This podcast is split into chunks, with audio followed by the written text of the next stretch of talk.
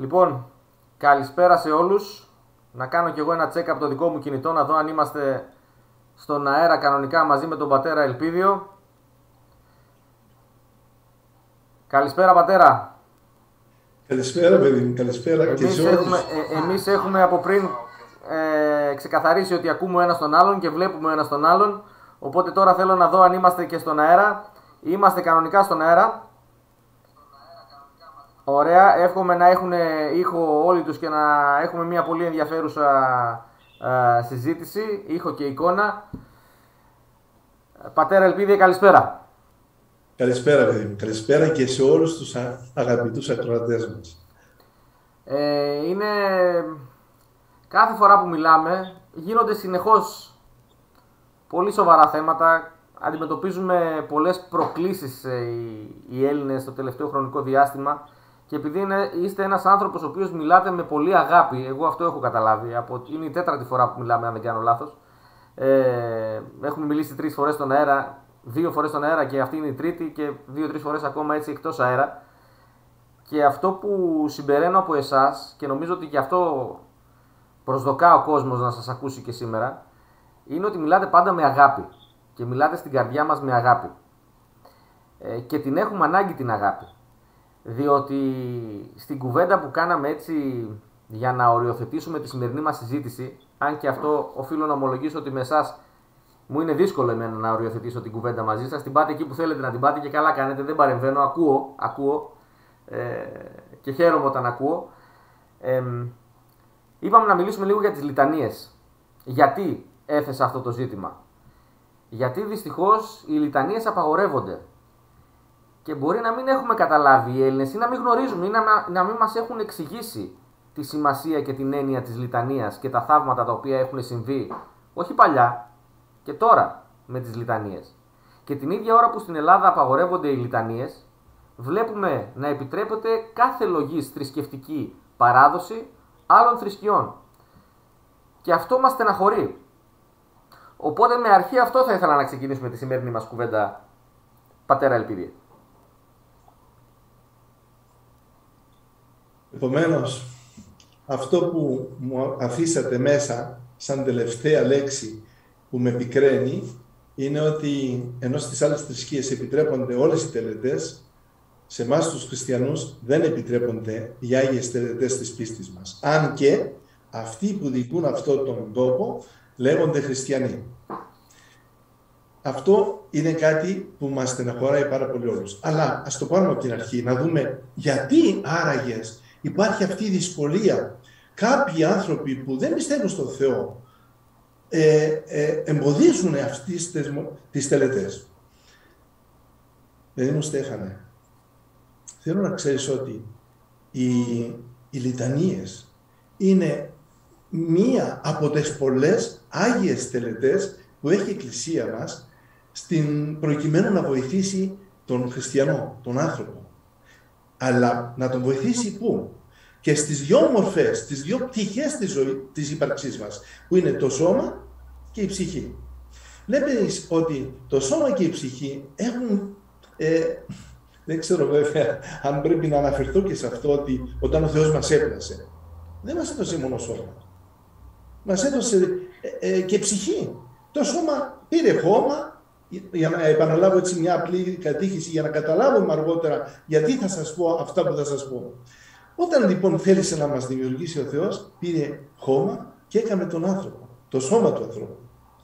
Μέσα σε αυτό το σώμα όμως, μετά έκανε κάτι τελείως μοναδικό.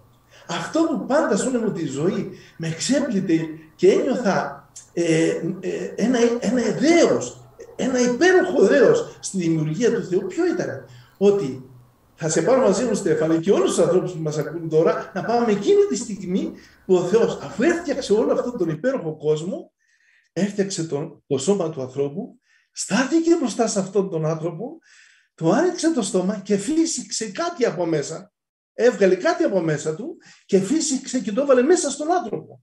Δηλαδή είναι για πρώτη φορά όλη η δημιουργία βλέπει να γίνεται κάτι μοναδικό. Το πνεύμα του Θεού να, από την καρδιά του να βγαίνει και μέσα στην ψυχή και μέσα στο δικό μας σώμα να μπαίνει. Είναι η στιγμή εκείνη που ο άνθρωπος έγινε άνθρωπος. Άνθρωπος τι σημαίνει; Δεν είναι αυτός που έχει σώμα και έχει αυτή τη, τη μορφή αυτού που λέμε εμείς άνθρωπος. Αλλά άνθρωπος είναι αυτό το υπέροχο ξεχωριστό πλάσμα που έκανε ο Θεός και που μέσα του έβαλε το Άγιο Πνεύμα. Γιατί η πνοή του τι, τι άλλο είναι; Από το Άγιο Πνεύμα.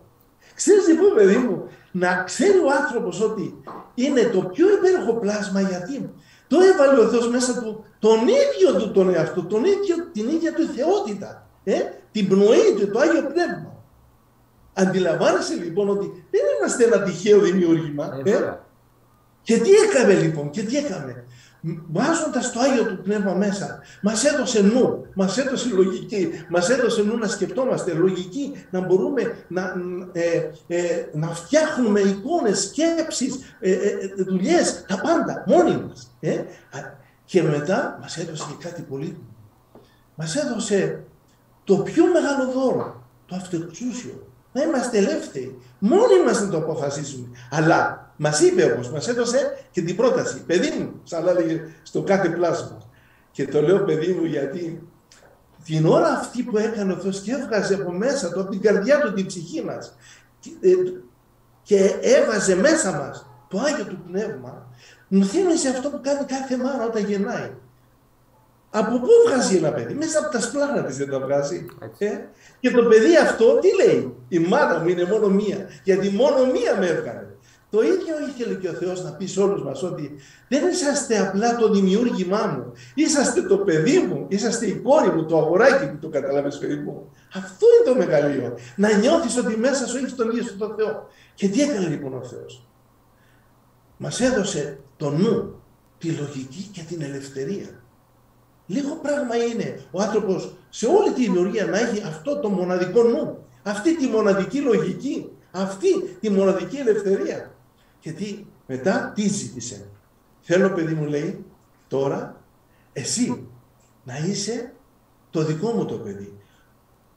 Θα ζεις, σου δώσα τη δυνατότητα να γίνεις η εικόνα μου. Τώρα θέλω να γίνεις όμως και το καθομοίωση μου. Να μου μοιάζεις. Να είσαι δηλαδή η αγάπη, να είσαι η εσπλαχνία, να είσαι η καλοσύνη, να είσαι όλα αυτά τα ωραία που έχει μονάχα η αγάπη. Γιατί αυτό που σου έδωσα μέσα, το Άγιο μου Πνεύμα, είναι το πνεύμα του θεϊκού έρωτα. Γιατί εγώ σαν πατέρα σου με θεϊκό έρωτα σε έπλασα. Με λατρεία σε έπλασα. Και θέλω και εσύ γένου και εσύ κόρη μου να με αγαπάς με την ίδια λατρεία. Με τον ίδιο έρωτα. Αυτή είναι η σχέση. Αυτή είναι η σχέση, αλλά δεν μας αφήνουν να αγαπάμε με την ίδια λατρεία. Γιατί όμως, γιατί όμως, τι χάλασε στον δρόμο; Τι χάλασε; Όταν, όταν ο Θεός έβαλε στον άνθρωπο την δυνατότητα της ελευθερίας, γιατί το έβαλε. Γιατί ήθελε ο άνθρωπος από μόνος του να αγαπάει τον άλλον. Και εσύ παιδί μου είσαι παντρεμένος αυτή τη στιγμή. Ναι. Σου αρέσει με το ζόρι να σε αγαπάει η γυναίκα σου; Όχι.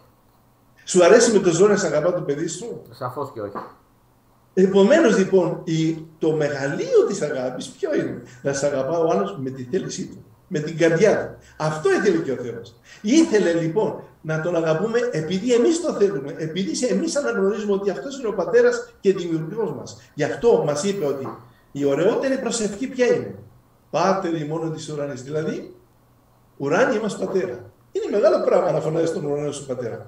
Εκεί όμως έχουμε τώρα αρχίσει το μεγάλο πρόβλημα. Γιατί, Γιατί μια τέτοια ωραία δημιουργία πριν τον άνθρωπο έγινε και με τους αγγέλους. Μην ξεχνάμε ότι πριν λέει, δημιουργηθεί όλη η φύση, όλη η φύση και ο άνθρωπος, ο Θεός δημιούργησε τους αγγέλους. Και τι έκανε; Απειρά αριθμούς αγγέλους τους εμπότισε με το Άγιο του Πνεύμα τους, και τους έδωσε και σε αυτούς τη δύναμη της ελευθερίας. Μόνοι τους να διαλέγουν ποιον θα υπηρετούν και αν με την καρδιά τους θα, θα αγαπούν. Μέσα χώρισε τα, ε, τους αγγέλους σε πολλά τάγματα. Ξέρουμε λοιπόν ότι υπάρχουν 10 τάγματα. Να μην τα πούμε τώρα για να μην κουράζουμε και τους... Αν και έχει ενδιαφέρον, ναι. Αν και έχει πολύ μεγάλο είναι ενδιαφέρον. 10 τάγματα. Ένας από αυτούς, τα, ε, ένας αρχηγός, τον, ένα από τα 10 τάγματα ήταν και ο Εωσφόρος. Ο οποίος όμως δεν ήταν απλώς αρχηγός ενός τάγματος ήταν και πρωτόθρονος αρχηγός σε όλα τα αγγελικά τάγματα. Δηλαδή ήταν ο πρωταρχικός, ο, ο πρωταρχικός, ο πρώτος των αρχηγών, ο αρχιστράτηγος. Ε; Λοιπόν, κάποια στιγμή, βλέποντας τη δόξα του Θεού, με την ελευθερία που του χάρισε ο Θεός, τι αποφάσισε, τι σκέφτηκε πονηρό, γιατί δεν γίνομαι εγώ ο Θεός, αντί να λατρεύουν όλοι τον Θεό, να λατρεύουν όλοι εμένα. Και έτσι λοιπόν μια μέρα, αφού πρώτα προσπάθησε να πείσει όλους τους δικούς του αγγέλους στο τάγμα του, να τον ακολουθήσουν στις υπεροπτικές του πεπιθήσεις, να γίνει ο ίδιος Θεός. Το ίδιο όμως πράγμα το είπε σαν αρχηγός όλων των αγγέλων και στους άλλους αγγέλους. Και τότε λοιπόν έχουμε από την ιστορία, την, την παράδοσή μας, ότι ο Αρχάγγελος Μιχαήλ στάθηκε στο μέσο όλων των αγγέλων και είπε «Στόμεν, καλώς, στόμεν με τα φόβου». Τι πάτε να κάνετε; Να, θα φύγουμε από την αγκαλιά του Θεού που μας γέμισε με το Άγιο του Πνεύμα και είμαστε μέσα στην ευτυχία, στη χαρά, στο φως και την αγάπη και θα ακολουθήσουμε τον Εωσφόρο που θέλει να γίνει ο ίδιος Θεός. Ε, ε, τότε Κάποιοι από τους αγγέλους, από το τάγμα του, τον ακολούθησαν τον έσοδο. Και κάποιοι και από άλλα τάγματα.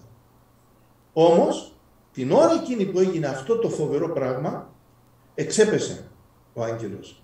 Γιατί; Το, μέχρι τώρα, να το πω με, με όρους επιστημονικούς σύγχρονους όμως, ότι όλοι μας έχουμε έναν DNA, έτσι παιδί μου; Ναι. Ο καθένας μας έχει έναν DNA. Μα και οι άγγελοι είχαν το δικό τους DNA, το αγγελικό DNA. Και τι έκανε λοιπόν ο Ιωσφόρος. Ζήτησε από τους ε, ε, αγγέλους που τον ακολούθησαν να αλλάξει τον DNA αυτό και αντί να σκέφτεται το Θεό, να αγαπάει και να υπηρετεί το Θεό, τώρα να αγαπούν τον Ιωσφόρο, να τον υπηρετούν αυτό και να τον ακολουθούν αυτό. Και έτσι άλλαξε τον DNA, τον αγγελικό και έγινε. Από αγγελικό DNA έγινε τώρα σατανικό DNA. Με ό,τι αυτό προκλήθηκε. Ξέρουμε λοιπόν ότι αυτό ήταν και το δίλημα των αγγέλων. το μεγάλο δίλημα των αγγέλων. Ποιον έπρεπε να ακολουθήσουν, τον Θεό της αγάπης ή τον Θεό του, του εγωισμού, όπως αποκαλύφθηκε ο Εωσφόρος. Και έτσι όσοι έμειναν σταθεροί στον Θεό παρέμειναν άγγελοι, μες στο φως πλημμυρισμένοι και στην αγάπη.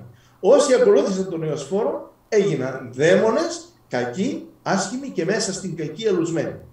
Από εκεί και πέρα αρχίζει το μεγάλο παιχνίδι για όλο τον κόσμο. Ήταν η πρώτη μεγάλη πτώση, αλλά και για τον άνθρωπο. Μέσα στον παράδεισο.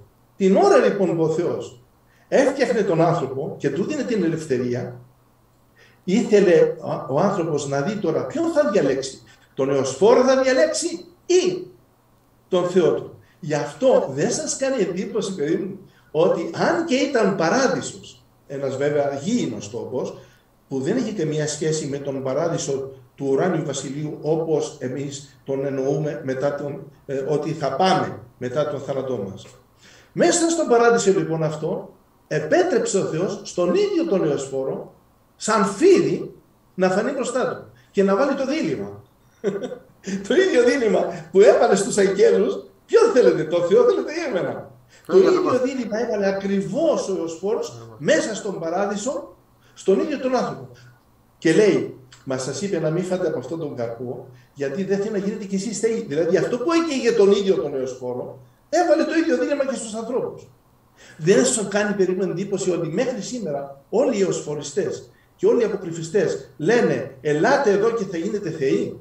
Όλες οι ξένες θρησκείες, ακόμα ο Βουδισμός, ο Ινδουισμό, όλοι μιλούν για τη θέωση του ανθρώπου. Και ο αποκρυφισμός αυτό λέει, για τη θέωση του ανθρώπου. Επομένως λοιπόν, αυτό πονηρεύτηκε ο σατανάς τότε με τους αγγέλους. Και έπεσε και είναι έως φόρος, ε, ε, δαίμονας. Το ίδιο πράγμα, το ίδιο δίλημα βάζει και στον ίδιο τον άνθρωπο μέσα στον παράδεισο. Με αποτέλεσμα ο άνθρωπος να κληθεί ξανά για δεύτερη φορά τώρα ε, να διαλέξει. Να πάει με τον Θεό του ή να πάει τώρα με τον Εωσφόρο. Και ξέρουμε τι έγινε. Απλά πίστεψε πίστεψε τον Εωσφόρο. Αυτό το θέμα της πίστης είναι το πιο μεγάλο θέμα που θα δούμε για ποιο λόγο έχουμε τα Ιερά Μυστήρια, έχουμε τις Άγιες Τελετές, έχουμε τις Λιτανίες. Είναι θέμα πίστης. Ποιον πιστεύεις και ποιον ακολουθείς. Μέσα λοιπόν από αυτήν την πίστη που ο άνθρωπος έδωσε στον Εωσφόρο, ξέρουμε τα αποτελέσματα, βγήκε έξω από τον παράδεισο. Και τώρα αρχίζει το μεγάλο πρόβλημα. Ποιο πρόβλημα; Τώρα, όταν, όσο ήταν μέσα στον παράδεισο, ο άνθρωπος δεν είχε πρόβλημα ούτε με την υγεία του, ούτε με την ψυχή του. Ο Θεός ζούσε μέσα του, το σώμα του ήταν κάτω από τη σκέπη του Αγίου Πνεύματος, ήταν μια χαρά, τέλεια όλα. Έξω από τον παράδεισο όμως τώρα, από μόνος του άνθρωπος, απολαμβάνει τα αποτελέσματα της αμαρτίας. Και τι σημαίνει αμαρτία; Εδώ είναι ένα μεγάλο κεφάλαιο που αν δεν το καταλάβουμε, δεν θα μπορέσουμε να, να εξηγήσουμε όλα αυτά που συμβαίνουν. Δέστε, η λέξη, ο Θεός τι λέει μέσα η γραφή μας, ότι είναι αγάπη, Θεός εστί αγάπη. Όταν εμείς μιλάμε για το Θεό, λέμε ο Θεός είναι αγάπη. Όταν όμως ο Θεός μιλάει για τον ίδιο του τον εαυτό, τι λέει; Εγώ είμαι το α και το ω. Γιατί; Γιατί είμαι η αρχή και το τέλος της λέξης αγαπώ. η λέξη αγαπώ αρχίζει με α και τελειώνει με μέγα. Σαν να λέει ο Θεός ότι εγώ δεν είναι απλή αγάπη παθητικά ε, μακριά σας, αλλά είναι η ενεργούς αγάπη, συνέχεια, συνέχεια με αγάπη. Αγαπώ, αγαπώ, καταλαβες. Γι' αυτό και αυτό το α και το ω γράφτηκε και στην Αποκάλυψη που το είπε ο ίδιος ο Θεός για τον εαυτό του και πολλές φορές και στις ε, δικές μας εκκλησίες ορθόδοξες το βάζαμε πάνω στα, στα παλιά ε, τέμπλα, α και ω. Η αρχή και το τέλος. Ε, η αρχή και το τέλος. Ναι. Α και ω. Επομένως λοιπόν, όσο ο άνθρωπος ενεργούσε σαν αγαπώ, σαν α και ω, ήταν ένας μικρός θεός, δηλαδή είχε πετύχει το καθομοίωση. Όμως, ο σατανάς τώρα έπρεπε να, κάνει, να, να μας δουλέψει τώρα. Έπρεπε να κάνει το δικό του, να βάλει τους δικούς του όρους. Και τι έκανε; Έβγαλε κάτι που μας αποξενένει από το Θεό, που μας διώχνει το Άγιο Πνεύμα και τότε πετυχαίνει αυτό που θέλει εκείνος. Δηλαδή τι, αμαρτάνει. Ε, αντιλαμβάνεσαι ότι η λέξη αμαρτάνει αρχίζει από α και τελειώνει με ω. Αγαπώ και αμαρτάνω είναι πλέον τα δύο, οι δύο δρόμοι που ο άνθρωπος θα, θα έπρεπε μοναχός τον επιλέξει. Στο αγαπώ επέλεγε τον Θεό και στο αμαρτάνο επέλεγε πλέον τον Εωσφόρο. Καταλαβαίνετε. Αλλά η λέξη αμαρτάνο, αν τρέξουμε λίγο στην ελληνική φιλοσοφία, θα δούμε ότι είναι σχετική με την λέξη αστοχό. Αστοχό, πώς αρχίζει πάει, α και ω. Τι σημαίνει αστοχό; Αστοχό είναι ότι αποτυχαίνω σε κάτι. Γι' αυτό και όταν ε, τους έβαζαν στη σειρά ε, τους ε, στρατιώτες ε, ώστε με τα τόξα ε, να δοκιμάσουν τις επιτυχίες τους, όταν κάποιος δεν πετύχαινε, τι του έλεγαν, εξήμαρτες, δηλαδή αστόχησες. Καταλάβατε. Το πρόβλημα λοιπόν, το πρόβλημα λοιπόν σε εμάς τώρα είναι πόσο ζούμε το αγαπώ και πόσο ζούμε το αμαρτάνω. Πόσο έχουμε επιλέξει το Θεό που μας βάνει αυτή την αγάπη και πόσο επιλέγουμε το αμαρτάνο επειδή αφήνουμε τον νεοσφόρο να μας ποτίσει με το δικό του σατανικό DNA. Όλα λοιπόν αυτό μετά την, με, ε, μετά την έξοδο του ανθρώπου από τον παράδεισο, ο άνθρωπος δέχτηκε πολλές στεναχωρίες. Ο σατανάς είχε εξουσία πάνω του, γιατί κάθε φορά που εμείς τον εμπιστευόμαστε τον σατανά, ε, εκείνος παίρνει εξουσία. Και σαν αποτέλεσμα είχε να υποφέρει και το σώμα και η ψυχή.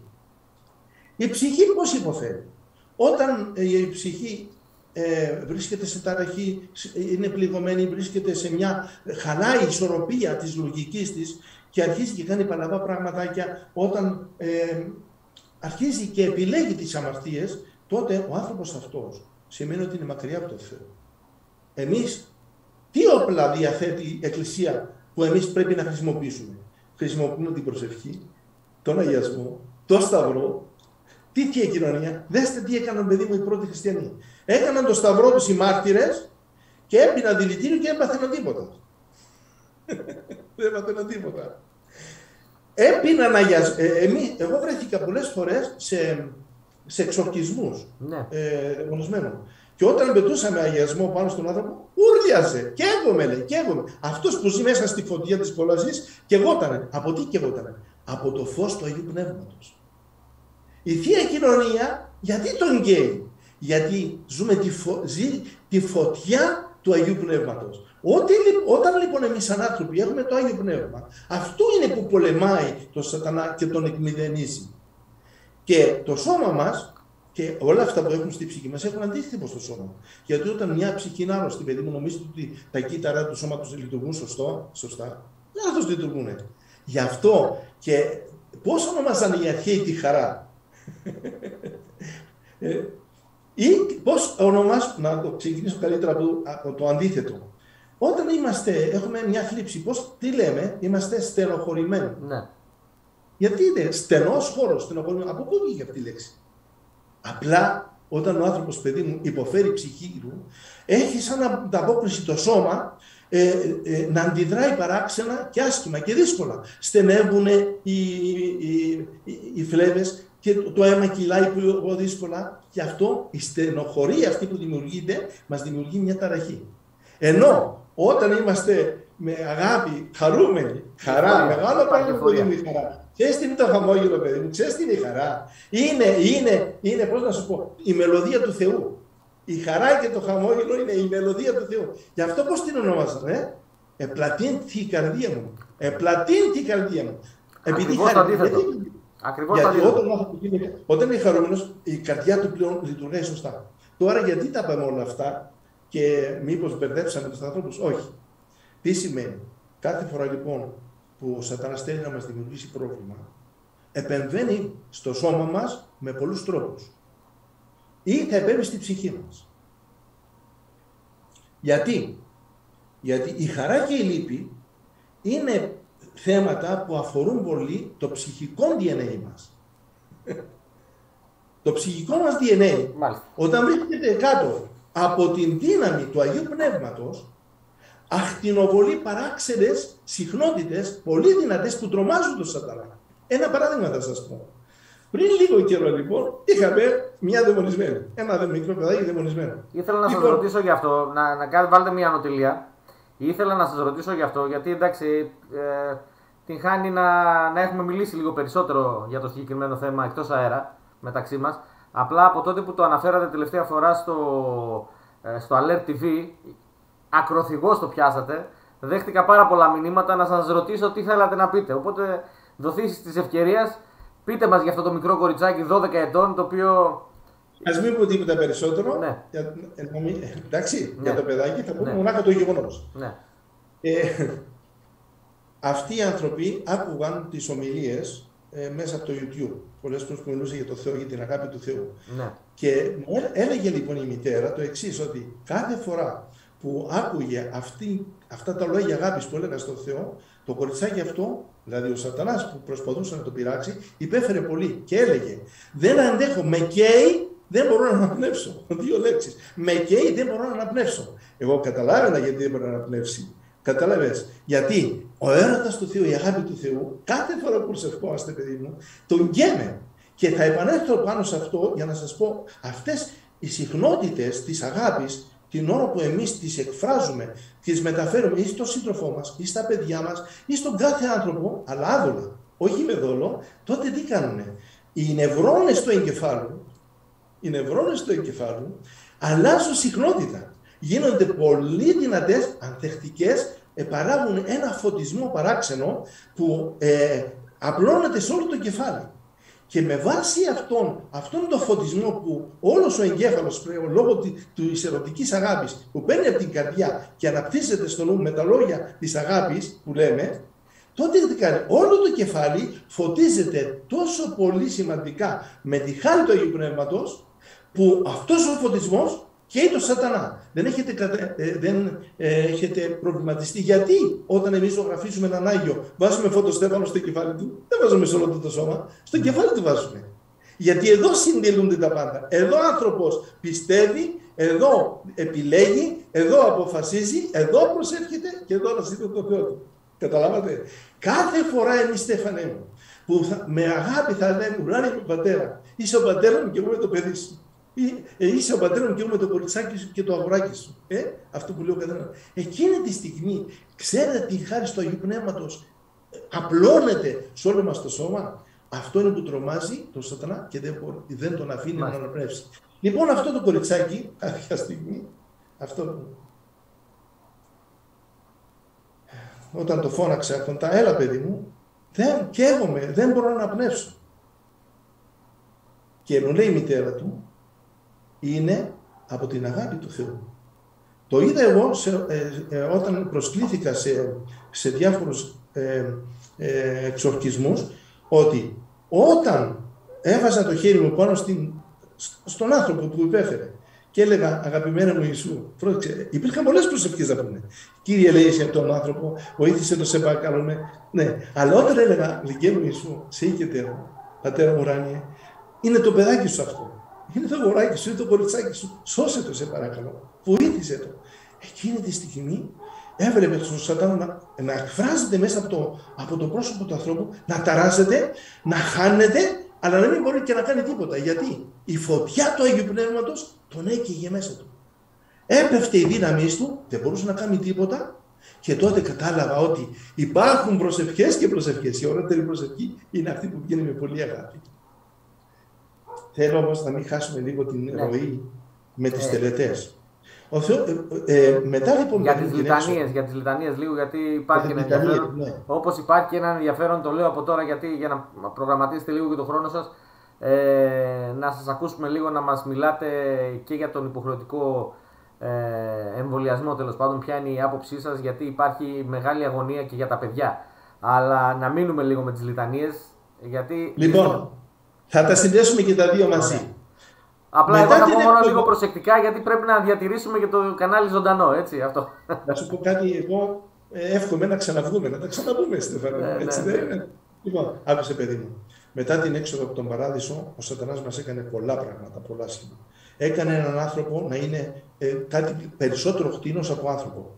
Ο ένας σκοτώνε τον άλλο, πόλεμοι πολλοί, δεν στην ιστορία για να καταλάβεις. Ακόμα και σήμερα ε, κάποιοι μουσουλμάνοι σκοτώνουν τα λοιπά, σκοτώνουν τους άλλους, τους βάζουν μπροστά και τους κόβουν το κεφάλι. Δηλαδή συμβαίνουν κάποια πράγματα που δεν έχουν σχέση με την ανθρωπιά μας. Είναι αυτά ανθρωπιά. Ένας άνθρωπος, ε, ένας χριστιανός που αγαπά τον Θεό, ένα σκυλάκι βλέπει που υποφέρει, ένα γατάκι και κλαίει μαζί του. Που το βλέπει και υποφέρει. Και εδώ σκοτώνουν ανθρώπους και δεν καίγονται τίποτα. Αυτό, παιδί μου, είναι τώρα το μεγάλο πρόβλημα σε αυτό που θα, θα γίνει με τα θεραπευτικά όλα αυτά δίθεν κατασκευάσματα. Η Εκκλησία μας, για να μας σώσει από τις αρρώστιες, ε, ε, εσωτερικές και εξωτερικές, για να σώσει τη φύση, τη δημιουργία, όταν έχουμε πολλές φορές ή καταστροφές από σεισμούς, ή καταστροφές από φωτιές, ή καταστροφές από, από ζώα, από ακρίδες κτλ. Κάναμε λιτανίες. Γιατί; Η παρουσία του Θεού και των Αγίων στην λιτανία που γινόταν με πίστη, τόσο πολύ τρόμασε το σατανά που ήθελε να μας κάνει κακό, που έπαιρνε μαζί του και τα κακά του και έφευγε. Εδώ, μέσα στις φωτιές, έκαναν τόλμησα και έκαναν λιτανία, ξέρετε, στον Άγιο Ιωάννη το Ρώσο. Και όλο εκείνο το Ρώσο δεν έπαθε τίποτα. Αυτό δεν τους προβληματίζει. Λοιπόν, τέτοιες οι λιτανίες λοιπόν έχουν σκοπό να σώσουν και τη φύση αλλά και εμάς τους ανθρώπους. Όμως η δική μας η παραέγινε και τώρα συντελείται, παιδί μου, το ορμό να το πούμε πολύ στεναχωρία και θλίψη, κάτι ανάλογο που έγινε στον ουρανό με τον Εωσφόρο. Ο, ο, ο Σατανάς για δεύτερη φορά στάθηκε μπροστά στους ανθρώπους και κάνει σε εμάς ό,τι έκανε στους αγγέλους. Τι είπε στους αγγέλους; Ελάτε μαζί μου, εγώ θα γίνω Θεός και θα, θα σας δώσω και ένα μερίδιο της θεότητας. Να είσαστε κι εσείς θεοί. Γι' αυτό μπορείτε να επαναστατήσετε κατά του Θεού. Και ξέρουμε τα αποτελέσματα. Έγινε δέμα. Αυτή τη φορά, πριν το τέλος του κόσμου, πριν τον ερχομό του Αντίχριστου και κατά τη διάρκεια της δικής του πλέον εξουσίας, θα συμβεί το δεύτερο δίλημα. Όχι τώρα στους ουράνιους αγγέλους, αλλά στους επίγειους αγγέλους, που είναι οι άνθρωποι, που είμαστε εμείς οι άνθρωποι. Γιατί; Τώρα θα βρεθούμε ξανά μπροστά σε ένα άλλο δίλημα. Θέλουμε να τον ακολουθήσουμε τον Οσφόρο σε αυτά που μας λέει. Πάρτε τα αυτά που σας λέω και θα έχετε και δουλειές και χρήματα και τα πάντα, ό,τι θέλετε. Όσοι όμως δεν θα τα πάρετε, να ξέρετε, δεν θα μπορείτε να ζήσετε ε, ε, ούτε στα νοσοκομεία να πάτε, ούτε στα σχολεία να πάτε, ούτε ούτε ούτε. Ένα σώρο, αν μαζέψεις τα ούτε που έχει πει ο Εωσφόρος, είναι ακριβώς όλα αυτά που είπε και στους αγγέλους των ουρανών. Και ο άνθρωπος τώρα καλείται να επιλέξει για δεύτερη φορά. Όπως το τι στον ουρανό και τώρα στη γη. Με ποιον πρέπει να πάει; Θα πάει με τον Θεό του ή θα πάει με τον διάολό του; Το κακό σε αυτή την περίπτωση μονάχα είναι ότι δυστυχώς την πονηριά του σατανά δεν την κατάλαβαν ούτε αυτοί που είναι ηγέτες της Εκκλησίας που έπρεπε να μελετούν τον, τους πονηρούς τρόπους που ο σατανάς θέλει να κερδίσει έναν άνθρωπο. Βρεθήκανε, μπορώ να το πω, ε, αγράμματοι. πιαστήκανε τελείως αγραμματικά. Γιατί; Τις λιτανίες δεν τις απαγόρεψε, παιδί μου, η πολιτεία. Η πολιτεία έχει το δικό του σκοπό. Οι άνθρωποι αυτοί πιστεύουν άλλα πράγματα. Η Εκκλησία όμως δεν έπρεπε να το δεχτεί αυτό με τίποτα. Έκλεισε τις εκκλησίες. Γιατί δεν μπορούμε να πηγαίνουμε στις εκκλησίες όλοι μαζί. Πρέπει να φοράμε όλα αυτά τα θύματα ακόμα και την ώρα της θεία λειτουργίας. Δηλαδή την ώρα ακόμα που λειτουργάς, αμφιβάλλεις αν ο Χριστός πλέον είναι, ε, είναι ο σωτήρας και θα σε μολύνει και πρέπει να φοράς. Και όλοι οι ιερείς που είναι εκεί πέρα πρέπει να φοράνε τα φήμοτρα. Τα φήματα δεν είναι οι μάσκες, μάσκες είναι αυτά που βάζουμε στα μάτια. Και όμως όλα αυτά δεν μας προβληματίζουν. Δηλαδή, αν κρατήσει αυτό, Στέφανε, αν αυτή η ιστορία πέντε χρόνια, πιστεύεις εσύ ότι πέντε χρόνια δεν θα έχουμε συνηθίσει το φήμοτρο και θα το φοράμε όπως φοράμε το βρακί μας όλοι; Πέντε χρόνια, πέντε χρόνια θα έχουμε συνηθίσει το φήμοτρο, θα έχουμε συνηθίσει την υποταγή και θα έχουμε ξεχάσει την εκκλησία, πατέρα Ελπίδη. Ε, παιδί μου, ο σατανάς θέλει με, να, για να πολεμήσει τα 7 χαρήματα του Αγίου Πνεύματος, το έχω πει, θα μεταφέρει 7 φορές το δικό του τρόπο πώς να μεταλλάξει τον DNA μας Όπως έκανε στους αγγέλους. Στους αγγέλους από αγγελικό DNA το άλλαξε και το έκανε σατανικό DNA. Οι δαίμονες τι έχουν. Αγγελικό DNA έχουν ή εωσφορικό DNA; Ποιο έχουν. Ε; Εωσφορικό έχουν, τι έχουν. Ξέρεις λοιπόν ότι το ίδιο θέλει να κάνει στου ανθρώπους; Να αφαιρέσει την θεϊκή αυτή όψη του DNA με 7 φορές. σε, σατανική, σε σατανικό DNA. Αυτό όμως για να το πετύχει θέλει είναι σαν τη σκάλα που πρέπει να ανέβεις για να φτάσεις στο ποθό. Ναι. Τα δύο πρώτα παρασκευάσματα είχαν σκοπό να, να προκαλέσουν τον βιοεντοπισμό του ανθρώπου. Τα επόμενα τρία που έρχονται τώρα θα προκαλέσουν τον βιοσυντονισμό του ανθρώπου, του DNA του. Και τα δύο τελευταία, 6 και 7, θα, θα, θα είναι η κορονίδα της τεχνολογίας και θα έχει συντελεστεί η βιοσυ, ε, ο βιοσυγχρονισμός του ανθρώπου. Όχι με αυτό που θέλει ο άνθρωπος, αλλά με αυτό που θέλει ο σφόρο. Ε, δεν μου λες, παιδί μου, οι, οι δαίμονες αυτή τη στιγμή νομίζω ότι μπορούν να κάνουν ό,τι θέλουν. Ναι. Ό,τι του λέει ο σφόρο κάνουν. Το ξέρεις. Έχουν αφεντικό. Αυτό λοιπόν, αυτό λοιπόν θα γίνει και στους ανθρώπους με τα δύο τελευταία. Έκτο και έβδομο, να θυμάσαι, είναι ο βιοσυγχρονισμός πλέον στις εντολές της εκείνες του σατανά, που ο άνθρωπος θα είναι κάτι ανάμεσα στον άνθρωπο και στη μηχανή. Τώρα τα πιο επικίνδυνα είναι αυτά τα τρία που θα ακολουθήσουν. Είτε το θέλουμε είτε δεν το θέλουμε, θα προσπαθήσουν να τα πάρουν όλα αυτά τα παρασκευάσματα. Λοιπόν, εμείς τώρα τι κάνουμε; εμείς τι κάνουμε τώρα. Ε; Πολεμάμε. Το μόνο που με στενοχωρεί, παιδί μου, τώρα είναι ότι. Εμείς και τα παιδιά μας τα παιδιά μας τι κάνουμε, έτσι; Εμείς και τι κάνουμε για τα παιδιά μας; Την ημέρα, παιδί μου, εκείνη που έμαθα ότι θα, ε, θα επέμβουν και στα παιδιά, γιατί το, το όνειρό τους είναι όλοι οι άνθρωποι να πάρουν ένα αριθμό. Γιατί με αυτό θα εντοπίζόμαστε. Το, είναι το πρώτο στάδιο, το απαραίτητο. Χωρίς το πρώτο, το βιοεντοπισμό, δεν μπορούν να προχωρήσουν στο βιοσυντονισμό. Ξέρετε τώρα, συγγνώμη, συγγνώμη που σας διακόπτω, αλλά πριν από λίγη ώρα εντόπισα μία είδηση στην Ιταλία, όπου ένας νεαρός Ιταλός 22 ετών, δεν θυμάμαι το όνομά του τώρα ακριβώς, αλλά μικρή σημασία έχει, πήγε και έκανε στο μπράτσο του ένα τατουάζ, το barcode Υπάρχει σε όλα τα διεθνή δίκτυα η συγκεκριμένη είδηση που σας λέω τώρα πριν από λίγη ώρα. Ε, και περήφανος λέει, έβαλα λέει το green pass στο μπράτσο μου και θα μπορώ να μπαίνω όπου θέλω δείχνοντας τον μπράτσο μου. Και αναρωτήθηκα εγώ, ποιοι είναι οι πιο ανόητοι, αυτός που το έκανε, αυτοί οι οποίοι μπαίνουν από κάτω και του λένε μπράβο, Ποιος είναι πιο χαζός yeah. πραγματικά; Γιατί τα, μέσα ενημέρωση, γιατί τα μέσα ενημέρωσης που προβάλλουν το θέμα δεν τίθεται θέμα χαζομάρα για αυτούς. Αυτή είναι, είναι προγραμματισμένη η διαδικασία αυτή να το προβάλλουν αυτό το θέμα και να πούνε Α, τι ωραία, βάλαμε τον barcode στον μπράτσο. Στέφανε μου, ήθελα να σου κάνω την ίδια ερώτηση εγώ. Ποιοι ήταν οι πιο βλαμμένοι, οι πιο ανοητοί, ο Εωσφόρο ή οι δαίμονες που τον ακολούθησαν; Οι δαίμονες που τον ακολούθησαν. Ο Εωσφόρο είχε το πρόγραμμά του. Επομένως λοιπόν τώρα θα πρέπει να αναρωτηθούμε εμείς μήπως είμαστε τα κατοικίδια ζώα που μας παίρνουν στη σφαγή ή όχι. Αυτό είναι θέμα που αφήνω στον καθένα να επιλέξει. Γιατί ο Θεός, παιδί μου, ούτε τον ίδιο, ο Χριστός, ούτε τον ίδιο τον Ιούδα, δεν του είπε με το ζόρι ακολουθήσέ με. Τον άφησε μέχρι την τελευταία στιγμή να κάνει αυτό που ήθελε. Και έκανε αυτό που ήθελε. Γι' αυτό λοιπόν τώρα όλο, όλο το πρόβλημα, το μεγάλο πρόβλημα είναι εμείς τι κάνουμε τώρα. Εγώ θα ήθελα να σας πω ότι ε, μας έδωσε ο Θεός κάποια ε, πνευματικά όπλα πολύ δυνατά. Και θέλω να τα αριθμίσω. Που με αυτά τώρα πλέον θα αγιαζόμαστε και θα φυλάμε και τα σπίτια μας. Εγώ θα ήθελα να, να πω σε όλους τους χριστιανούς που με ακούνε, κάθε μέρα, πρωί και βράδυ, να σταυρώνουν το σπίτι τους. Να σταυρώνουν το σπίτι τους. Όπως έκαναν τότε οι Εβραίοι που με το αίμα του αρνίου έβαψαν την πόρτα ε, ε, ψηλά, το περβάζι τις ε, πόρτες πάνω ψηλά και ο, περνούσε ο, ο άγγελος του θανάτου και δεν τους ενοχλούσε, έτσι όταν κάνουμε το σταυρό μας, τον σταυρό μας σωστά όμως, όταν τον κάνουμε, ασφαλίζουμε τον εαυτό μας από τις επιθέσεις του σατανά και από και το σπίτι μας.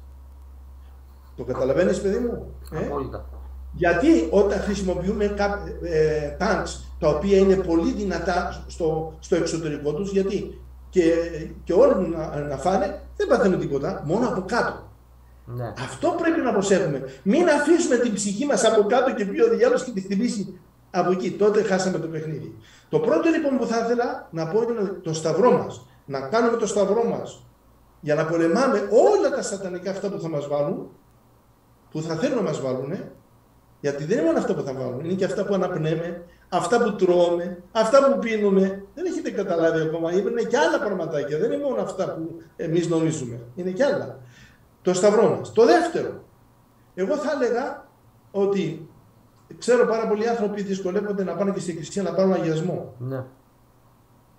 Μια φορά μου είπε ένας πνευματικός μου, όταν ήμουν πιο παιδάκι, του λέω, όταν, ε, ε, όταν σκεφτόμουν την Αφρική, του λέω, άμα πάω στην Αφρική κάποια μέρα που πήγα και βρεθώ μοναχός μου, ε, νόμιζα ότι θα ήμουν λαϊκός. Μετά πήγα σαν παπάς που μπορούσα να κάνω και αγιασμό. Ναι, Πώς εγώ θα αγιάσω τους ανθρώπους, Πώς θα τους μιλήσω, Παιδί μου, θα πάρεις ένα ποτήρι νερό. Θα το σταυρώσεις όπως έκαναν και οι Άγιοι Μάρτυρες και θα λες στο όνομα του Πατρός και του Υιού του Αγίου Πνεύματος. Χριστέ μου, ευλόγησε το να γίνει αγιασμός. Και με αυτό πιέσε εσύ, ράντισε και παντού και ρίξε και στο νερό το μολυσμένο που πίνουν τα παιδιά εκεί πέρα κάτω. Το πιστεύεις, παιδί, ότι ουδέποτε είχαμε πρόβλημα; Ναι. Το πρώτο λοιπόν ο Σταυρός. Το δεύτερο είναι ο αγιασμός. Το τρίτο ποιο είναι; Το βασικό, το πιο μεγάλο. Η θεία κοινωνία. Γιατί με τη θεία κοινωνία, ξέρεις τι έλεγε παιδί μου ο Σατανάς; Άκουσε τι είπε στη μάνα. Το κοριτσάκι μιλούσε, ε, ο Σατανάς μιλούσε μέσα από το κοριτσάκι με μια φωνή στριχνή από το υπερπέρα και τι έλεγε στη μάνα. Πόσο θα ήθελα, λέει, να ξεριζώσω την καρδιά σου που έχει το Χριστό και να, να την πετάξω. Γιατί; Δεν μπορώ να, να κάνω όμως τίποτα. Δεν μπορώ να κάνω τίποτα, λέει, γιατί είσαι εμπολιασμένη με εκείνον. Και τι εννοούσε, τη θεία κοινωνία. Εμπολιασμένη με τη θεία κοινωνία. Καταλαβαίνεις; Και τι είπε όμως στη συνέχεια; Τώρα όμως ήρθε η σειρά μου, λέει, να σας κάνω κακό. Ήρθε, ο δικός σας, εννοούσε τον Χριστό, σταυρώθηκε για εσάς και σκότωσε όλους εμάς. Τώρα όμως λέει, μέσα από αυτά που θα σας βάλω τώρα μέσα, θα σκοτώσω όλους εσάς εγώ. Καταλαβαίνεις παιδί μου. Γι' αυτό είναι σημαντικό λοιπόν, αν θέλουμε να τα ακούσουμε, αν θέλουμε να επιλέξουμε τη, τη σωστή επιλογή, να πάμε με το Θεό και όχι με τον Σατανά. Συγγνώμη τώρα, αυτό που, αυτό που είπατε τώρα ήρθε ξαναλέω εγώ, το, το επισημαίνω λίγο για να το καταλάβουν κάποιοι, από το στόμα ενός μικρού κοριτσιού που μέσα της μιλούσε ο έξω από εδώ. Και υπάρχει καταγεγραμμένο αυτό από ό,τι ξέρω, πατέρα Ελπίδη, έτσι. Και όχι μόνο αυτό, υπάρχει καταγεγραμμένο και κάτι άλλο. Ότι όλοι λέει, οι δεσποτάδες έγραψαν τον Παΐσιο στα παλιά, του, στα παλιά τους τα παπούτσια και με πήραν μέσα τους, λέει. Εννοεί. Αλλά εγώ τους έδωσα το χρυσό κλειδί της κόλασης. Είπε το 12χρονο κοριτσάκι που μιλούσε, απίστευτο, είναι και είναι καταγεγραμμένο. Λέω αυτό τίποτα άλλο. Δεν λέω γιατί δεν θέλω να σας φέρω και σε δύσκολη θέση. Αλλά... Γι' αυτό, γι αυτό, παιδί μου, μάλλον θα πρέπει όλοι να ξανασκεφτούμε πιο σοβαρά τι επιλογές κάνουμε. Μήπως ξαφνικά, χωρίς να την πατήσουμε, ε, χωρίς να το θέλουμε, την πατήσουμε και βρεθούμε με το μέρος του Σατανά. Όμως, θα ήθελα πολύ να μην ξεχαστούμε ότι η προσευχή που γίνεται με πολύ έρωτα στο Θεό είναι πολύ δυνατή. Πολύ δυνατή. Εγώ, Στέφανε, μου θα έλεγα σε όλο τον κόσμο ε, πρώτα έλεγα και εγώ πολλές φορές, πολλές προσευχές. πολλές προσευχές. Ε, θυμάμαι από τότε που ξεκίνησα και από την Πατμιάδα, τρει-τέσσερι ώρες καθόμαστε εκεί πέρα, γιατί είχα δει τέτοια οράματα που φόβησαν τον Σατανά με τις προσευχές και φοβό, φοβόμουν και εγώ σαν παιδί και καθόμουν και έκανα πολλές προσευχές. Μια μέρα όμως είπα, λέω Χριστέ μου τώρα, όλα αυτά πρέπει να τα λέω για να είμαι δυνατός. Κάποια μέρα λοιπόν, εκείνος είπε κάτι άλλο. Όχι. Εγώ δεν κοιτάω τα λόγια της γλώσσας. Κοιτάω τα λόγια της καρδιάς. Και θέλω να μου λες, σ' αγαπώ. Και από τότε πια, ε, και όταν πήγα στην Αφρική και βρέθηκα με μάγους, παιδί μου, βρεθήκαμε με μάγους, να σου πω ιστορίες, να τρελαθείς. Λοιπόν, ξέρετε τι έλεγα; Ιησού μου, σ' αγαπώ, σ' αγαπώ, Ιησού, Ιησού μου, αγάπη μου, Ιησού μου, βασιλιά μου. Και όταν έβλεπε με, αυτό, με αυτή τη λέξη, με αυτό το, τη δύναμη που, αυτή τη χάρη του Αγίου Πνεύμα και ρόντουσαν και φεύγαν οι άλλοι. Καταλαβαίνεις. Δηλαδή, εκπείρα πια το λέω. Γι' αυτό θέλω να πω σε όλους, ας μην πείτε, αν δεν μπορείτε να πείτε άλλες προσευχές, πέστε μονάχα αυτή η συνέχεια. Ιησού μου, σ' αγαπώ. Ουράνια μου πατέρα, σ' αγαπώ. Άγιο μου πνεύμα, έλα στην καρδιά μου. Ιησού μου, σ' αγαπώ, έτσι. Θωρακιζόμαστε. Θωρακιζό... Θωρα... Θωρακίζουμε την ψυχή μας. Βέβαια, αλλά να γίνεται μέρο με αγάπη. Ναι. Αν τις άλλες προσευχές έτσι και έτσι τις φοβάται ο διάβολος. Αλλά ό,τι έχει αγάπη και έρωτα στο Θεό, εκεί και ξέρετε κάτι, ίσως, ίσως τώρα που το λέτε και το σκέφτομαι, είναι, και το, είναι πολύ απλό και πολύ κατανοητό σε όλους μας. Διότι ο καλός χριστιανός δεν είναι αυτός ο οποίος πηγαίνει κάθε Κυριακή στην εκκλησία, δεν είναι αυτός ο οποίος ε, ξέρει όλους τους ύμνους απ' έξω και ανακατοτά. Καλός χριστιανός είναι και κάποιος ο οποίος θα πει Ιησού μου σ' αγαπώ και θα το εννοεί. Έτσι. Και είναι η πεμπουσία νομίζω η αγάπη αυτή. Παιδί μου, ε, έλεγα μια φορά σε ένα μαύρο που έλεγε ε, τι πρέπει να κάνω μου λέει για να, για να με αγαπάει ο Υιοθός Πατέρας λέει. Του λέω τίποτα. Μια, ένα πράγμα θα κάνεις. Στην καρδιά σου θα αφήσεις να ζωγραφιστεί η εικόνα του Ιησού και από κάτω μια λέξη Ιησού μου αγαπώ. Με αυτό παιδί μου θα φτάσεις. Και εκεί για να τελειώσουμε παιδί μου όλα αυτά που λέγαμε μέχρι τώρα ναι. και με αυτή την κοπέλα το κοριτσάκι που ήταν δαιμονισμένο θα έχω να πω το εξής ότι ο αγώνας που κάνουμε όλοι οι χριστιανοί είναι ανάμεσα στα δύο. Ο ένας λέγεται αγιασμός και ο άλλος λέγεται δαιμονισμός. Mm-hmm. Εμείς διαλέγουμε τι θα κάνουμε. Εάν ακολουθήσουμε το πνεύμα του Ιωσφόρου με όλα τα παλαβά που μας λέει και κάνουμε, τότε να ξέρετε ότι θα είμαστε δαιμονισμένοι χωρίς να το ξέρουμε. Γιατί ο σατανάς μην νομίζετε ότι ε, μόνο στο κοριτσάκι που εκφράζεται είναι και σε πολλούς άλλους ανθρώπους που έχουν πραγματικά το δαίμονα μέσα τους πολλά δαιμόνια. Πολλά δαιμόνια της κακίας, της ασπλαχνίας, Πολλά, πολλά, πολλά. Του φόνου χίλια δυο. Αλλά ο αγιασμός τώρα τι, τι ζητάει ο Θεός; Εγώ, παιδί μου, δεν θέλω τίποτα άλλο για να σε αγιάσω. Θέλω μονάχα την καρδιά σου να μου λέει αγαπώ και να αγαπάς τον συνάνθρωπό σου. Να κάνεις καλό παντού. Και να μην κατακρίνεις κανένα. Να μην κατακρίνεις κανένα. Δεν θέλω, λέει παιδί μου, όταν πήγα στην Αφρική, το μόνο πράγμα Είχα δει και εγώ πάρα πολλά στραβά και καμιά φορά ήμουν και λίγο ξύδιμο. Λέω, ρε παιδιά, τι γίνεται; Όμως δεν το άρεσε του Θεού που ήμουν αξίθυμο ή που καμιά φορά κατέκρινα. Δεν θέλω εσύ, σαν γιος μου, να κατακρίνει κανένα. Μόνο να αγαπάς, να συγχωρείς και να προσεύχεσαι. Να αγαπάς, να συγχωρείς και να προσεύχεσαι. Γιατί με αυτόν τον τρόπο εμπιστεύεσαι εμένα τον πατέρα σου λέει και αφήνεις σε μένα, εγώ σαν Θεός, να κάνω στο άλλο μου παιδί, το πλανεμένο, αυτό που πρέπει να κάνω σωστά για να μην χαθεί ψυχή του. Αν εκείνο το αποδεχτεί, βέβαια. Καταλάβατε; Καταλάβαμε. Σε ζάλισε, ε. Όχι, όχι, όχι. όχι. Εγώ, εγώ το είπα από την αρχή. Εύχομαι να μην χρειαστείτε εντεπών ε, ασπίδες για να... Εγώ το είπα από την αρχή. Εγώ πραγματικά σας το λέω, πατέρα Ελπίδη, και θέλω να πιστεύω ότι εκφράζω και μεγάλη μερίδα των ανθρώπων οι οποίοι μας παρακολουθούν. Ε, μας έχει λείψει να ακούμε το, μια θεολογική συζήτηση, μια θεολογική προσέγγιση με όρους ε, αγάπης έτσι όπως έτσι όπως διδάσκει η πίστη μας, έτσι όπως διδάσκει η Ορθοδοξία. Και δεν το έχουμε αυτό. Δεν έχουμε ιερείς από άμβονους οι οποίοι να μας μιλούν για την αγάπη του, του Ιησού, να μας πούνε πες Ιησού μου σ' αγαπώ. Τόσο απλά, τόσο ξεκάθαρα. Ναι τα σκέτα που λέει ο λαός. Έχουμε ιερείς οι οποίοι από άμβονος ε, προπαγανδίζουν το σκεύασμα, ζητούν από πιστούς να, ε, να κάνουν λίστες για το ποιοι είναι και ποιοι δεν είναι εμβολιασμένοι και άλλα τέτοια ωραία πράγματα. Κάνουν παρατηρήσεις σε πιστούς για να φοράνε το φήμοτρο. Ε, ε, έχουμε χάσει.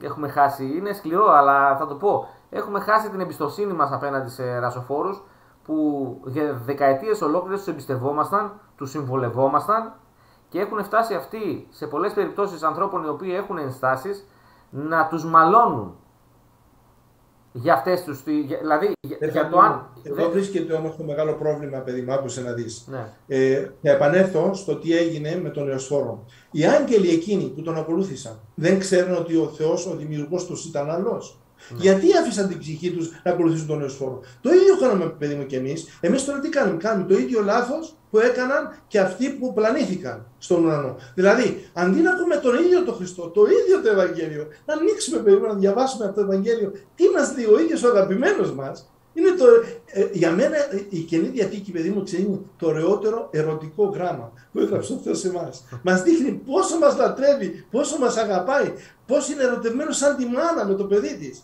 Και όμως εμείς τι προτιμάμε αυτή τη στιγμή, να ακολουθήσουμε κάποιους άλλους που δίθεν είναι με το Θεό, αλλά δεν είναι με το Θεό. Και ο Ιούδας, παιδί μου, απόστολος ήταν. Εμείς θα πρέπει να ακολουθούμε τον Ιούδα. Ε; Και, δεν θα πάρουμε, και, και δεν θα πάρουμε Επομένως, και... Λοιπόν, ο καθένας μας ας διαλέξει τι πρέπει να. Τα τριάκοντα αργύρια θα τα πάρουν άλλοι, δεν θα τα πάρουμε εμείς. Δεν θα τα πάρουμε εμείς, θα τα πάρουν άλλοι τα τριάκοντα αργύρια. Ήδη τα έχουν πάρει και δεν είναι τριάκοντα, είναι τρισεκατομμύρια τα αργύρια τα συγκεκριμένα το είπατε κιόλας στην αρχή της κουβέντας μας ότι ο Θεός μας έδωσε τη δυνατότητα της επιλογής. Να επιλέγουμε εμείς τι θέλει η ψυχούλα μας.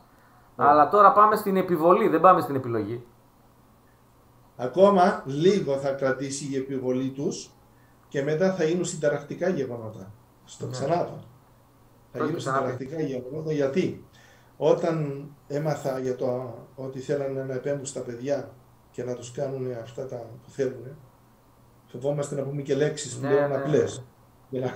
λοιπόν, τότε έκλαψα πολύ και στεναχωρήθηκα πάρα πολύ. Και είπα λοιπόν πατέρα μου, τώρα, ουράνι μου πατέρα, γλυκή μου πατέρα, αυτά τα παιδάκια τώρα τι φταίνε; Τι φταίνε; Και άκουσε να δεις παιδί μου τι έγινε. Είπε ότι όλα τα νήπια που σφαγιάστηκαν την εποχή του, όταν γεννήθηκε ο Ιησούς, δεν σφαγιές ο Ηρώδης ναι. 14.000 νήπια. Ναι. Όλα αυτά λέει, αυτή τη φορά μαζί με όλα τα άγια τους αδερφάκια που άγιασαν ε, εκείνοι στον ουρανό προσεύχονται γονατιστά ενώπιον του Θεού Πατέρα μας και του λένε Πατέρα μας σώσε τα αδερφάκια μας στη γη. Και ο Θεός είναι πολύ οργισμένος. Οργισμένος και με τους σατανικούς πολιτικούς ηγέτες αλλά και με την με εκείνους τους εκκλησιαστικούς ηγέτες που δεν τόλμησαν να σηκώσουν φωνή και να πούν πώς, με ποιο δικαίωμα αγαπητή κυρία Υπουργός, Υπουργός Παιδείας και Θρησκευμάτων, τολμάς να, να κάνεις την αθωότητα των παιδιών, να μετατρέψεις την αθωότητα των παιδιών σε πονηράδες σατανικές, δεν τόλμησε κανείς από τους εκκλησιαστικούς μου να, να σηκωθεί και να πει την αλήθεια. Τώρα καίγονται όμως για κάτι που θέλει να τους βάλει ο σατανάς. Αλλά να ξέρουν όμως ότι, παιδί μου, δεν θα πληγώνεσαι, γιατί πολλές φορές έκλαψα για αυτά. Δεν ξέρω τι πρέπει να σας πω και τι δεν πρέπει, τι θέλει και τι δεν θέλει. Αλλά έχω τη διαβεβαίωσή του ότι θα το καθυστερήσει μέχρι την τελευταία στιγμή ψάχνοντας τη μετάνοια των πολιτικών αλλά και των εκκλησιαστικών ηγετών. Αλλά μετά, εάν δεν το κάνουν αυτό, δεν τα αλλάξουν, θα είναι τόσος οξύς ο θυμός του και η οργή του που θα επιτρέπει στη φύση ολόκληρη τώρα, στη φύση ολόκληρη να επαναστατήσει με, τέτοιο, με τέτοια δύναμη, πρωτοφανή δύναμη που δεν έχει ξαναγίνει. Αφού θα πούν όλοι, μα τρελάθηκε η φύση. Και είπε κάτι πολύ που με άραξε. Θα επιτρέψω μέσα από σεισμούς να αλλάξουν οι υπόγειες διαδρομές των νερών. Και τότε λέει θα γνωρίσουν μια πρωτοφανή λειψαντρία, δεν θα υπάρχει νερό, θα, ε, θα ξεραθούν πολλά μέρη, τα δέντρα θα ξεραθούν, καρπούς δεν θα παράγουν και εσείς θα υποφέρετε για λίγο νερό, για ένα ποτήρι νερό. Εάν συνεχίσετε και δεν μετανιώσετε και δίνετε ακόμα αξία και δύναμη στον σατανά που θέλει να καταστρέψει τον άνθρωπο, τη δημιουργία μου αλλά και τη φύση μου, εγώ θα αφήσω τη φύση τόσο πολύ να εκραγεί που πρώτη φορά θα έχει συμβεί στην ιστορία του πλανήτη. Κάτι ανάλογο με αυτό που έγινε τότε επί Νόε. Γιατί ακριβώς τις ίδιες καταστάσεις θα συμβούν. Αλλά δεν θέλω να πω παιδί μου για την πατρίδα μου. Πίστευα ότι θα γλιτώνα με το μεγάλο κακό. Αλλά δεν έχω αυτή πλέον την αίσθηση. Είναι τόσο πικραμένος ο Θεός που αυτή η χώρα που τόσο πολύ τον λάτρεψε πόσο, πόσο πολύ έφυγε από κοντά του και παρασύρθηκε από ανόητες σατανικές προτροπές. Δεν ξέρω τι πρέπει άλλο να πω. Μάλλον δεν επίτρεψέ μου να μην πω τίποτα άλλο. Ε, το μόνο που θα έλεγα σε όλους αυτούς τους ανθρώπους που μας ακούνε σήμερα να αρχίσουν να λένε Ιησού μου αγαπώ, Ιησού μου αγαπώ, Ιησού μου αγαπώ. Γιατί; Αυτή η φωτιά είναι σαν τις λαμπάδες. Άλλο να ανάβεις ένα κεράκι και άλλο να ανάβεις μια μεγάλη λαμπάδα. Ε; Σαφώς. Άλλο να ανάβεις ένα μικρό φωτάκι 100 ε, ε, βάρ και άλλο να ανάβεις ένα λαμπτήρα 5.000 βάρ. Ιησού μου αγαπώ είναι λαμπτήρες δυνατοί που αν όλοι αυτοί ε, μαζευτούν και βγουν μέσα από τα βάθη μιας ερωτικής καρδιάς χριστιανικής να ξέρετε ότι ο σατανάς θα καταστήλει για δεύτερη φορά τα όνειρά του και η φύση θα ε, υποστείλει αυτό που σκέπτεται να κάνει και πολλοί από εμάς θα σωθούν. Η Ελλάδα πιστεύω ότι δεν θα πάθει τόσο μεγάλο κακό εάν το κάνουμε αυτό. Αν, αν όμως πρέπει να το κάνουμε θα δούμε σε λίγο την έκτη πληγή να πλώνονται βαθιά στην πατρίδα μας. Θυμάσαι τι σου είπα ποια ήταν η έκτη πληγή. Οι μουσουλμάνοι θα κατακτήσουν το θυμάμαι. Το, το θυμάμαι, το θυμάμαι. Και το βλέπουμε να γίνεται, πατέρα Ελπίδη, το βλέπουμε να γίνεται αυτό. Πρώτα θα γίνει αυτό και μετά θα έρθει ο πόλεμος. Αλλά θα κάνουν τέτοια ζημιά και τέτοιο κακό που δεν θα το πιστεύουν ούτε αυτοί που τους φέρανε. Αλλά και αυτοί που τους φέρανε τώρα είναι αφίβολα αν θα, αν θα φύγουν σόι από, από την πατρίδα μας. Ας μην πούμε τίποτα άλλο. Πέτρεψέ μου Στέφανη μέχρι εκεί να σταματήσουμε. Ε, παιδί μου. Συμφωνώ. συμφωνώ. Ιησούς μας αγαπάς είναι, Ιησούς μας αγαπάς είναι αυτή η αρχή, ο εθνικός ύμνος των χριστιανών. Με αυτό θα πολεμάμε τον, τον σατανά. με αυτό θα πολεμάμε και όλα τα κακά που θέλουν να μας βάλουν στο σώμα μας. Αλλά και άλλα που δεν, δεν τα παίρνουμε χαμπάρι. Πατέρα Ελπίδη, θέλω να ανανεώσουμε το ραντεβού μας για μια επόμενη συζήτηση ραδιοφωνική, διαδικτυακή, ό,τι και να είναι θα είναι απολαυστική. Ε, ε, πάρα πολλά τα, τα μηνύματα φίλων ακροατών. Ε, οι περισσότεροι ζητούν την, την ευλογία σας και φαντάζομαι ότι είναι αυτονόητο ότι θα μας τη δώσετε την ευλογία σας όταν ολοκληρώσουμε την, την κουβέντα. Ιησού μου αγαπώ. Κάθε φορά, βρε Στέφανε μου, που θα λένε Ιησού μου αγαπώ, θα έχουν την ευλογία του ίδιου του πατέρα τους. Του ίδιου του Ιησού που θα τους αγκαλιάζει. Μια φορά, παιδί μου, του έλεγα Σ' αγαπώ, Ιησού μου, και ε, ε, ένιωθα νοερά μέσα μου ότι τον αγκάλιαζα. Και μετά από κάποιες μέρες, λοιπόν, είδα ένα παράξενο όνειρο, μέσα ένα φως να, ε, να πηγαίνω προς το φως να με χώνει και μια αγκαλιά γλυκιά τρυφερή να πλώνω τριών και να με χώνω μέσα. Πίστεψε με, δεν ήθελα τίποτα άλλο. Δεν τα έκανε όλα καλά. Κατάλαβες. Αλλά τώρα, παιδί μου, ε, αυτό που σας είπα, η σου μου αγαπώ, ας απλωθεί σαν η αρχή ε, αγγελική και θα δείτε ότι μπορούμε να καταστήλουμε, έχω τη διαβεβαίωση αυτή, ότι ο θα καταστήλει τις δυνάμεις του κακού και της φύσης, αυτό που έρχονται, εάν το κάνουμε, ε, πώς το λένε, αν το γράψουμε με χρυσά γράμματα στην καρδιά μας. Να θυμάστε αυτό. Νομίζω ότι ήταν... Που μας δείχνουν τα... Μας δείξαν και εμάς, έτσι μου είπαν τα παιδιά, μας δείξαν ένα, ε, μια συνέντευξη που κάναμε σε ένα άλλο ραδιοφωνικό σταθμό, ναι. τους ενόχλησε πολύ Γι' αυτό και με πήραν τηλέφωνο από την Αμερική κάποια παιδιά και μου είπαν σου φτιάχνουμε ένα άλλο κανάλι, κανάλι. εκεί πέρα. Ναι, θα το ονομάσουμε Πάτερ Ελπίδιος. Είναι στο Rumble. λοιπόν, ναι, ναι, ναι, ναι. Θα σας δώσω τη διεύθυνση ε, και εκεί θα... θα... Θα τη γνωστοποιήσουμε. Ναι, το φτιάχνουμε σιγά σιγά. Το θα, φτιάχνουμε σιγά σιγά. Θα τη γνωστοποιήσουμε, θα τη γνωστοποιήσουμε. Εγώ χάρηκα πάρα πολύ που κάναμε αυτή την κουβέντα η οποία ξεχύλιζε από αγάπη και μας έχει τόσο πολύ λείψει. Τόσο πολύ μας έχει λείψει αυτή η, η καθαρόεμη αγάπη, την οποία μόνο η Εκκλησία μας μπορεί να μας την προσφέρει. Αλλά τελευταία κάνει, κάνει, κάνει εκπτώσεις η Εκκλησία, Πατέρα Ελπίδη. Κάνει όχι, όχι, μη στεναχωριέσαι. Θα δεις τι ετοιμάζει ο Θεός για την Εκκλησία. Θα βγουν νέα παιδιά που θα το λατρεύουν, θα είναι ερωτευμένα με τον Θεό. Αυτό που βλέπεις τώρα, παιδί μου, θα αλλάξει. Αμήν. Για να σε παρακολουθήσω. Να είστε καλά, σας ευχαριστώ πάρα πολύ. Ο Θεός θα σας ευλογεί όλους. Καλό σας βράδυ. Καλό σας βράδυ. Λοιπόν, να χαιρετήσουμε και τους ε, φίλους τηλε, τηλε, τηλεθεατές, τους ανθρώπους οι οποίοι μας παρακολουθούν. Να είστε καλά, παιδιά, θα τα πούμε. Καλή συνέχεια σε όλους.